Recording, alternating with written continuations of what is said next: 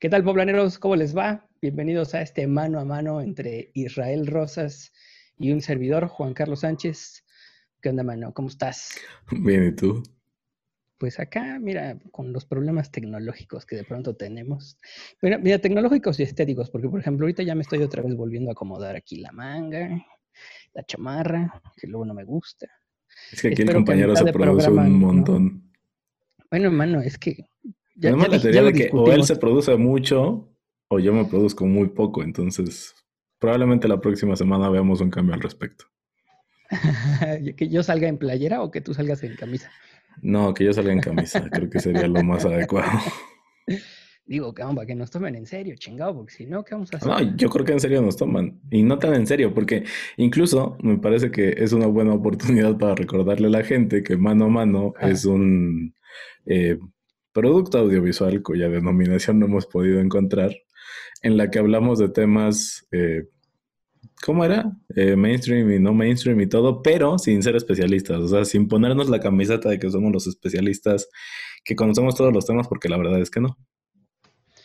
Pero de, pero de que de todos los temas, al final de cuentas, somos usuarios.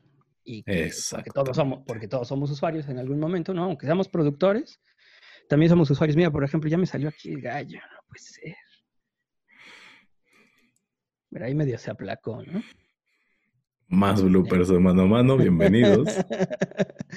bueno, ¿qué te parece si presentamos de qué vamos a hablar hoy? Sí, de hecho es como súper oportuno porque estas conversaciones obviamente no solamente ocurren aquí a través de videoconferencias, sino que normalmente estamos rebotando ideas y lo que nos dimos cuenta es que con todo el tema del confinamiento, el uso de muchos servicios digitales empezó a hacerse más intenso. Y hay muchas personas que están teniendo contacto con estas aplicaciones y con estos servicios por primera vez, así que nos pareció importante reflexionar un poco acerca de la privacidad digital y de cómo podemos, digamos, ser más conscientes en el uso de estos servicios. Yo no diría que con miedo, pero sí con precaución. Pero, a ver, yo creo que si lo empezamos a partir, podemos... En general, la, gente es, cuidadosa con su privacidad. Ya no digas digital, cabrón la privacidad en general la gente. El clásico vato que es este que es indiscreto o, cuando no le quieres contar algo a alguien, pero siempre sí. O sea, siento que si la gente fuera en general cuidadosa con su, este, con su privacidad, de entrada no existiría el chisme. ¿No? Eh, eh, sí, bueno, es que creo que, no sé, creo que también es un tema de qué tanto cuidas tus datos como tal, sean, sean estén digitalizados o no. Por ejemplo, si alguien te pide el número de teléfono de un amigo o de algún contacto, ¿se lo pasas o primero le preguntas a la persona aludida? Exacto, por ejemplo. Porque mucha gente es de, oye, ¿me pasas el número de tal? ¿eh? Por... Y no saben ni para qué es y no saben si la otra persona quiere estar que a mí me molesta mucho eso. Eh. Sí me han llegado este, de pronto, oye, este, te escribo porque, un, ah, de hecho me pasó hace como dos semanas o tres. Este, una amiga, primero puso, una amiga me pasó tu contacto y es que yo represento a X partido político de la Ciudad de México, de a los diputados, y, este, y traigo un tema, no sé si te interesa. Y yo mm, dije, no, aunque me escuche sangrón y todo, le dije, ¿quién te pasó mi contacto? ¿No? Y luego ya, este, ya como que quiso componer y me dijo, ah, bueno, ya me dio el nombre de la persona y todo el rollo. Y le dije, bueno, ok, ¿en qué te puedo ayudar? Y, y de hecho, en lo que me contestaba, este, quién le había dado mi contacto, yo le pregunté a una persona que normalmente nos intercambiamos contactos y me dijo, no, no, no, no, no, acuérdate que yo primero te pregunto justamente y y no, no lo hago nada más.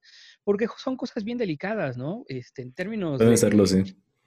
Y, por ejemplo, yo, yo tengo un cuate que decía que el, el, celular, por ejemplo, de un reportero es público. Yo, no, no manches. No.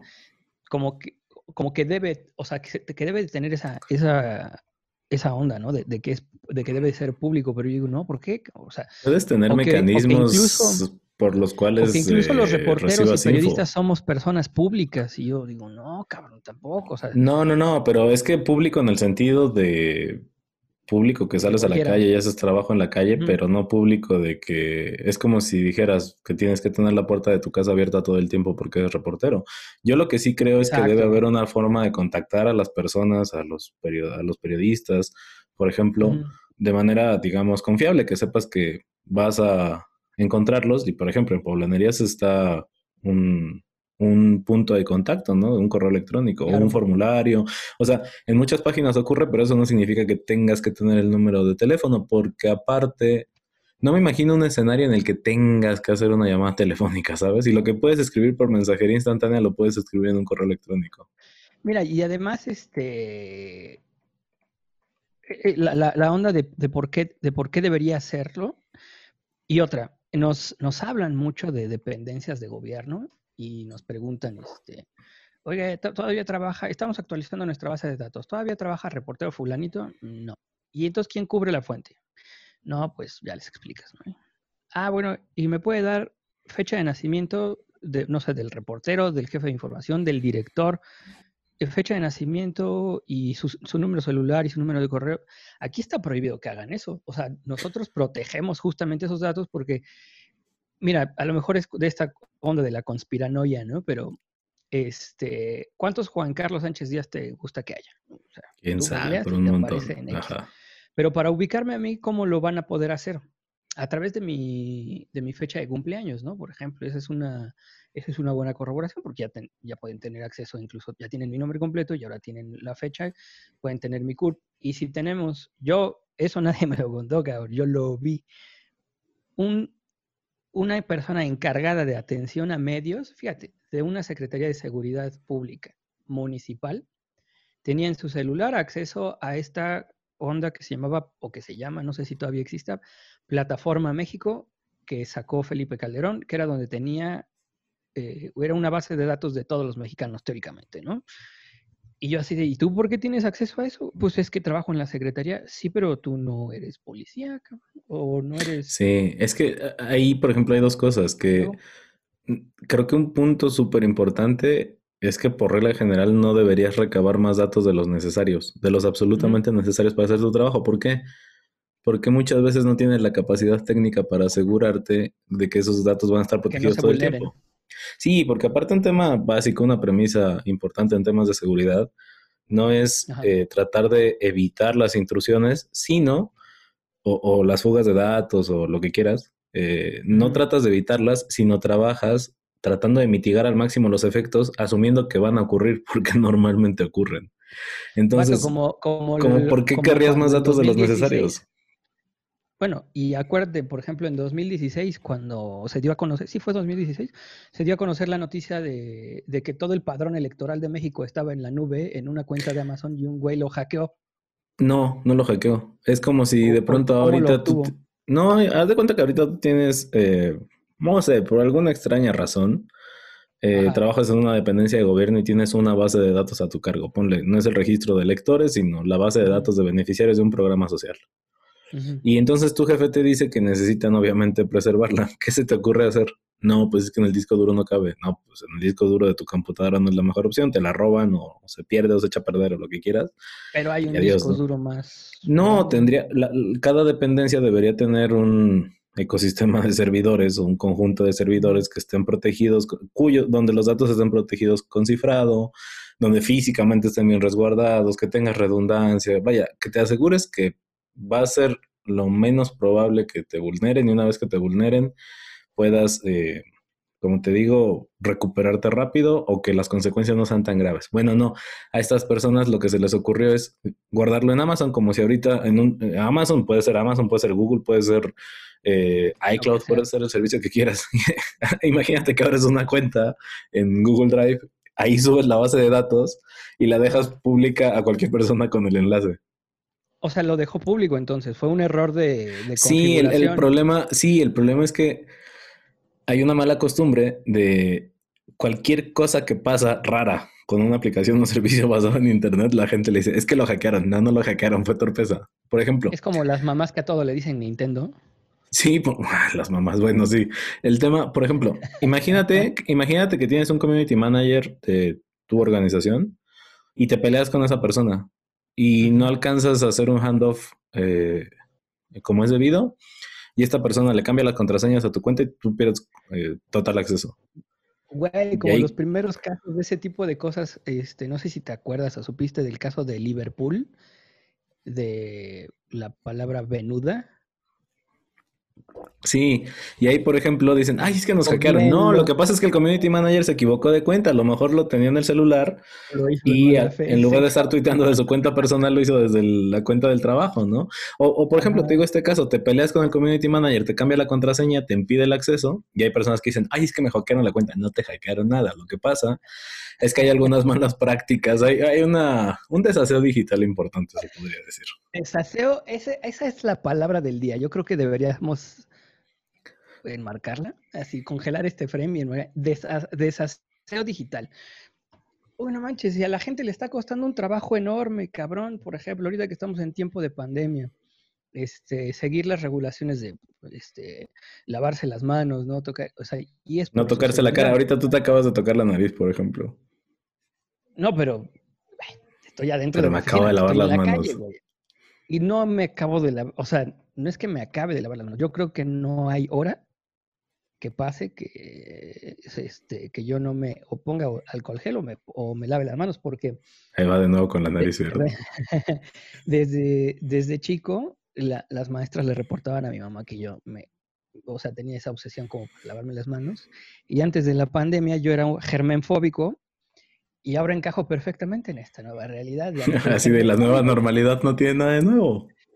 Güey, ah, porque fíjate que entre paréntesis, en algún momento me dijeron, este, no, no manches, este, ah, este, con, con, este rollo de la, de la pandemia has de estar espantadísimo, ¿no? O sea, no has de salir de tu casa para nada y el, el pánico y la chingada. Y yo, no, soy germenfóbico, no hipocondriaco. ¿no? Son cosas bien pinches diferentes. Y como para mí, este, por ejemplo, que soy muy ordenado en, en, términos del aseo, de la higiene, ya hasta me dijiste que me superproduzco, este, este encaje en la, nueva normalidad, para mí, esa es, para mí no es la nueva normalidad, la normalidad de siempre, ¿no? Pero para la gente en general, pues este, no. Y entonces ahorita que dices lo del desaseo, si muchas veces en la realidad no somos ordenados, aseados o lo que tú en la virtualidad no, pero es que incluso, por ejemplo, si tú ya tienes años trabajando temas digitales, o sea, Poblanerías es un diario digital. Es un medio digital que explora canales, que explora nuevas audiencias. Es algo que ya lo tienes ejercitado y de hecho, más que solamente cubrir, digamos, la parte, digamos, eh, necesaria, se dan el lujo de empezar a experimentar nuevos canales o nuevos formatos o cosas así. Entonces, cuando ocurre un tema de confinamiento donde casi todo se va digital, pues ustedes ya tienen años de experiencia, casi 15, ¿no? Claro. Casi de experiencia. en el medio del 14. Ajá, entonces no, vaya, tienen mejores prácticas en cuanto a manejo de cuentas, tienen mejores prácticas en cuanto a cuidar detalles que después no te hagan decir es que nos hackearon. Pero así como ocurre, por ejemplo, con temas de trabajo, yo también me he dado cuenta que hay personas que de pronto empiezan a confiar más en medios de comunicación basados en Internet, sobre todo temas de mensajería instantánea. Y em, y ahí, por ejemplo, es súper importante tomar en cuenta que casi todos los tips de prevención y de seguridad, no sé si te has dado cuenta que se van hacia la niñez. De cuiden que los niños no estén en contacto con, cuiden la actividad de sus niños. Ok, está perfecto, no digo que esté mal, está bien, hay que seguir haciéndolo. Que alguien piense en los niños. Pero, alguien puede pensar en las criaturas. sí, pero es que si te pones a pensar, ¿qué es más peligroso? ¿Un niño que apenas está teniendo contacto con estas herramientas o una persona adulta que tiene estos primeros acercamientos con aplicaciones y servicios basados en Internet y que aparte tiene acceso a medios de pago que podrían ser electrónicos, incluso tarjetas. O sea, no te digo que los niños no pueden ir a robarse una tarjeta y comprar algo, pero eh, el potencial de que engañes a un niño y a una persona adulta tiene facetas diferentes, mientras que en los niños muchas veces se enfocan en tratar de que no se les abuse, de que no se expongan a contenido que pudiera no ser apropiado para su edad o que no puedan ser una fuente, una fuga de información, por ejemplo, que les empieces a preguntar en qué trabaja tu papá, en qué trabaja tu mamá, qué hora salen de la casa, cuánto dinero ganan, cosas por el estilo. A veces sin necesidad de llegar a eso, cabrón, porque, por ejemplo, en algún momento descubrí, ahí en casa de, de mis papás, le prestan a sus nietos este, el celular. Entonces yo descubrí que había ya una serie de videos de YouTube de estos cabrones eh, este, que habían publicado, ya habían publicado, o sea, juegan a las escondidillas o juegan a lo que tú quieras y, este, y, lo, y lo transmiten en vivo en YouTube y se ve toda la casa. Y de repente, o, sea, afortunadamente no ha pasado nadie por ahí en calzones, ¿no? Pero tienen un video este, de 45 minutos en el que se ve todo su juego, que lo transmitieron en vivo y ahí se quedó. Y lo, de los calzones es lo de menos, mano. Lo peor, bueno, sí, te digo, pero y se dice pues, toda la exposición que hay. Pero y la otra es que ese video, evidentemente, no, no estaba en la, cuenta de uno de los dos niños, estaba en la cuenta de los adultos. O sea, de los adultos que en teoría sí podrían tener más contacto o más este, exposición ante. Y entonces, no sé, o sea, es como desde varias aristas que se está viendo de, esa vulneración en, los datos personales, ¿no? En los datos privados.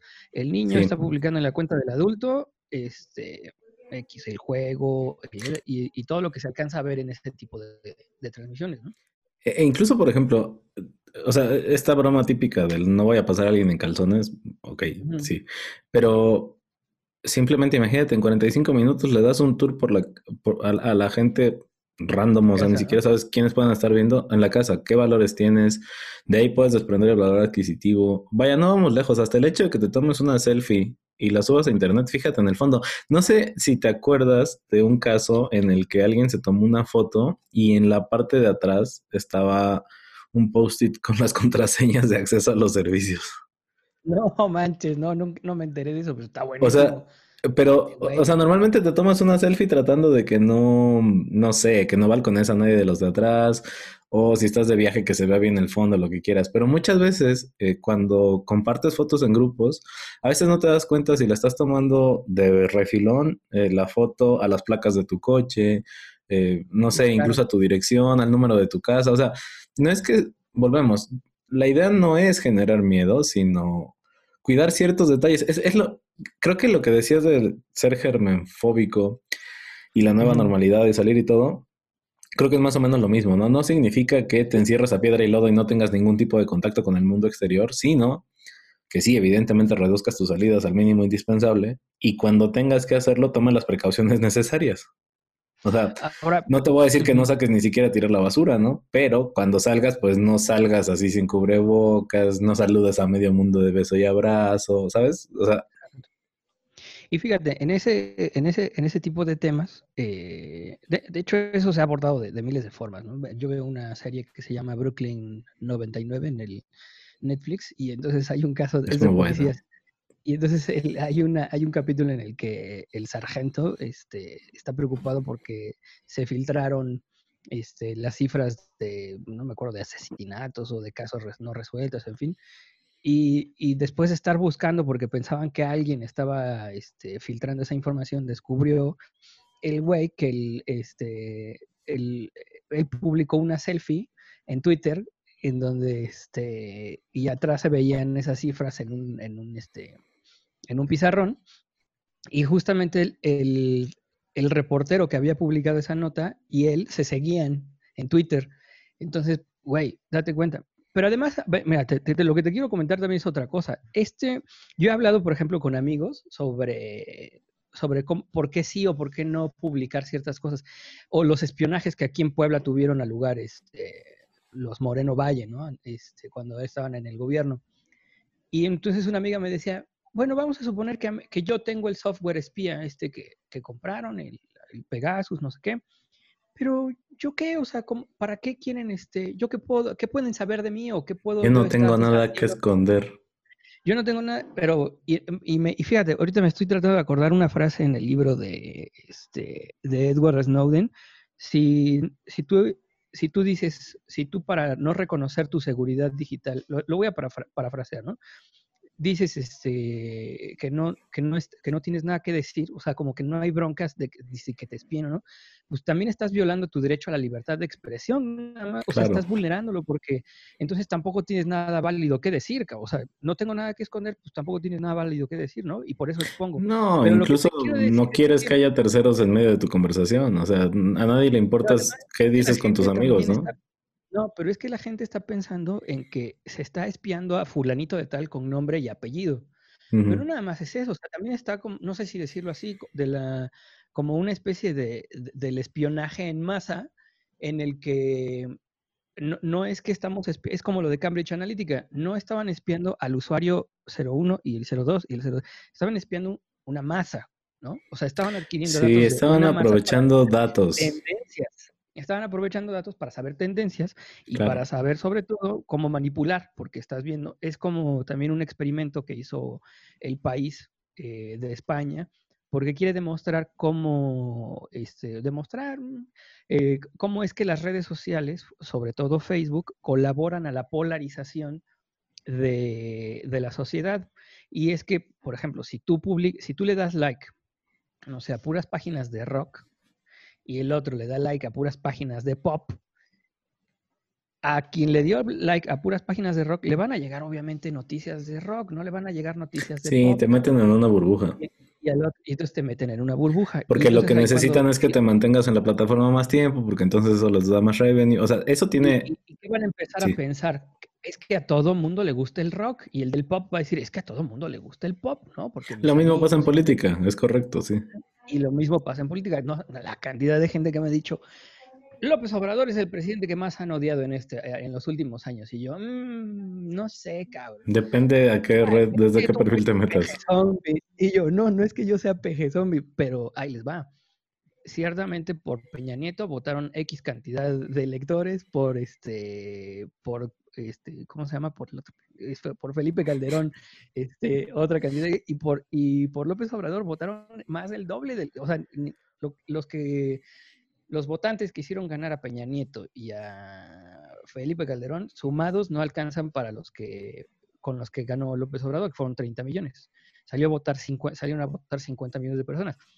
Entonces yo pensar, mm, el, este, López Obrador es el presidente más odiado, lo dudaría porque están esas estadísticas, están estas cifras. Yo no quiero entrar en debate en torno a personas que se expresan en redes sociales y quienes votan.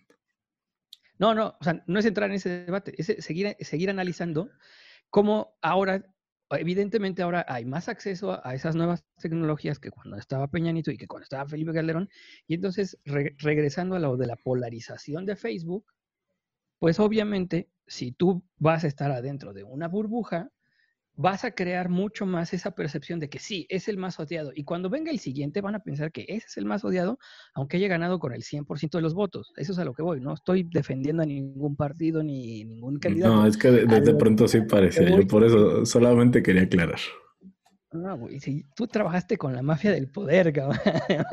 no, o sea, independientemente de eso, creo que, o sea... No, no, defiendo a nadie. Lo que voy, eh, yo no, yo no defiendo a, nadie. Yo sí, yo sí no tengo bronca, pero ya sé que ahorita tú sí me vas a decir, eh", de decir por quién voto y la chingada, porque el voto es libre secreto por derecho, no por obligación, ¿no? Pero a lo que voy es cómo se está comportando este, la, percepción de las personas a partir de las herramientas que utilizan para consumir información. Es que justo a, a lo que iba es que ahí lo que me, lo que me parece súper interesante es que haces notar, y bien, con mucha razón, que no te, probablemente no te importe el uso que le dan a tus datos como individuo, pero si de pronto juntas los datos de millones de personas, entonces empiezas a analizar tendencias y eso te puede servir para modificar el debate, para modificar percepciones, te puede servir para un montón de cosas. Y pasa, por ejemplo, con el tema este de FaceApp. Eh, uno, uno, de los debates importantes es qué le hacen a tus datos, ¿no? O sea, tu rostro es un dato personal porque te identifica. Yo sé quién eres porque puedo ver tu rostro. Y probablemente haya gente que diga, o sea, yo me tomo fotos y las subo, las subo a Instagram, sí, yo lo hago, a Facebook, a Twitter todo el tiempo, los mando por WhatsApp, o sea, sin problema. Em, y probablemente a nivel individual no le veas mucha afectación, pero te has puesto a pensar no solamente qué le van a hacer esos datos, sino, o sea, eh, si los van a explotar comercialmente o no, sino probablemente estés ayudando a entrenar un mecanismo de inteligencia artificial cuyos motivos no conoces y probablemente pudieras no apoyar. Entonces, a veces estos, estos... La FaceApp es la base de cosas, o no sé si no nada más la base de cimientos, sino algo más importante. ¿Por qué se estaban manifestando o cuál era una de las razones por las que se estaba manifestando todo el mundo en Hong Kong?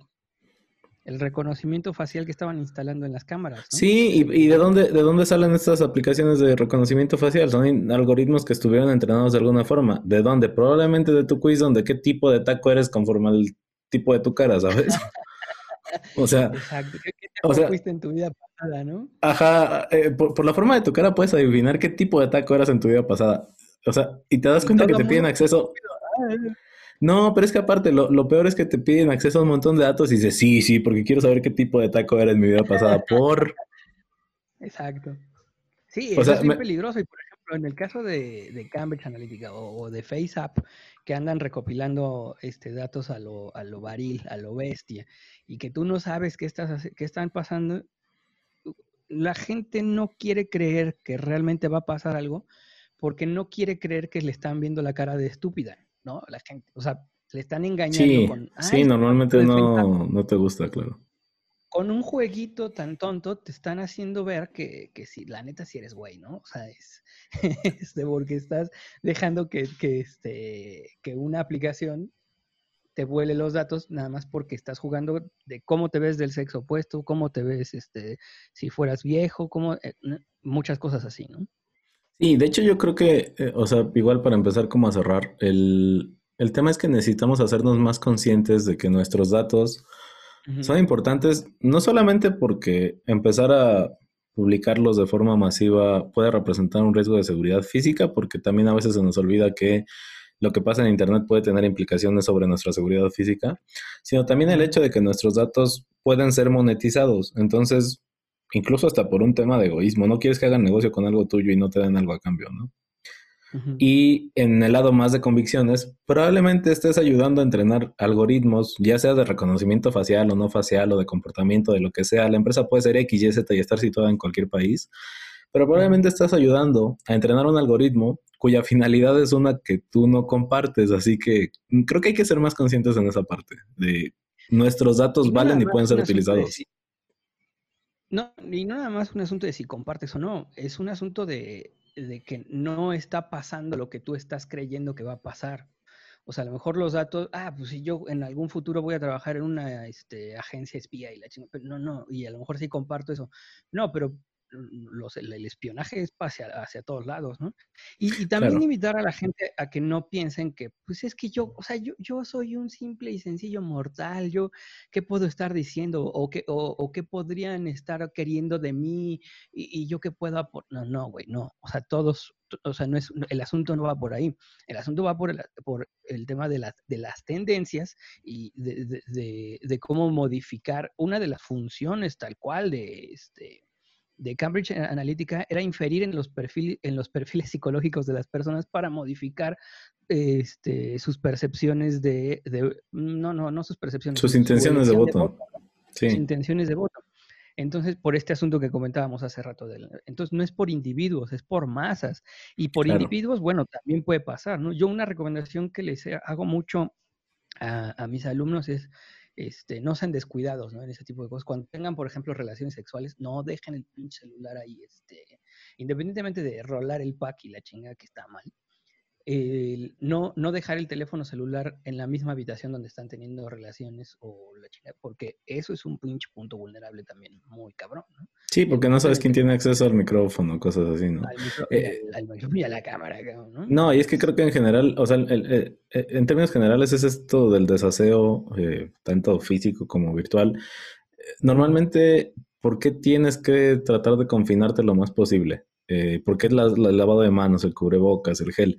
Porque estás tratando de cuidar a tu comunidad. Entonces hay que fortalecer este sentido de comunidad y, así igual. O sea, probablemente nuestros datos como persona los podamos ver como no de tanto impacto, pero si los sumamos, si nos acordamos que todos formamos parte de una comunidad que ahora, gracias a las tecnologías, tiene un alcance eh, mundial, pues creo que puede ser incluso más notorio, ¿no? Y volvemos, no se trata de generar paranoia, porque yo honestamente no quisiera eso, sino eh, generar un poco de conciencia, que la gente utilice con un poco de precaución y más conciencia las aplicaciones, no con miedo ni con paranoia.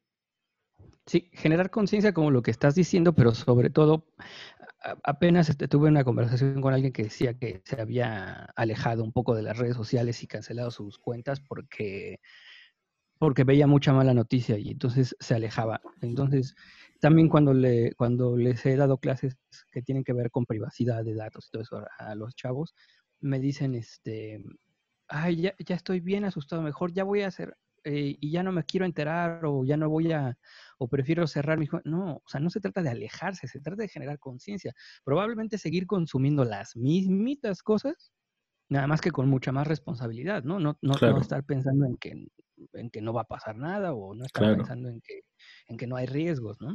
Sí, es que ese es mi tema. O sea, no es como que, lo te digo, por ejemplo, con el tema del coronavirus, no es como que te encierres y en la vida vuelvas a pedir súper o comida. No, bueno, pero...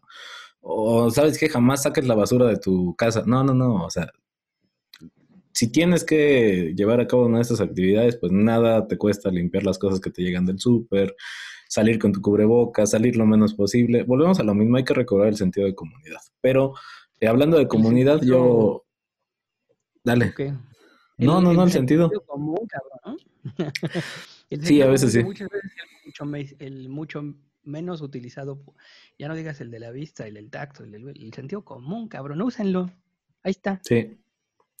Así es. Y hablando de comunidades, a mí en redes sociales, las dichosas redes sociales, me pueden encontrar como arroba soy Israel Rosas. No, no sé si benditas o no, yo solamente digo, creo que es eh, paradójico que estamos hablando de este tipo de cosas. Eh, me pueden encontrar como arroba soy Israel Rosas ahí en, todas las redes sociales o en casi todas. Eh, ¿A ti cómo te encuentran? A mí me pueden encontrar como arroba Carlos Press con doble S y prensa, Press es prensa en inglés.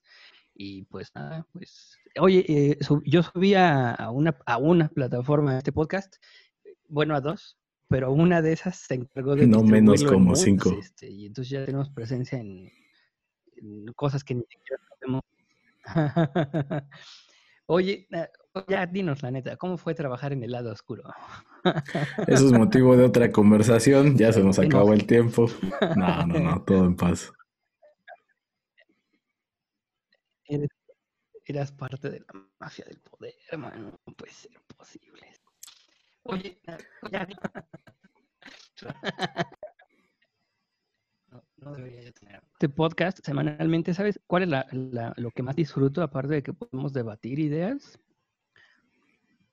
Estarte molestando, cabrón, eso. Eh, eh, es que Juan Carlos y yo antes teníamos un programa de radio y ahí sí parecía que me molestaba o algo por el estilo, pero no, nada que ver. Pero bueno, esto fue otro de nuestros episodios de mano a mano. Me dio mucho gusto conversar contigo. Nos vemos o nos escuchamos, dependiendo de la plataforma de su preferencia, la próxima semana. Nos vemos, que estén bien. Adiós, bye.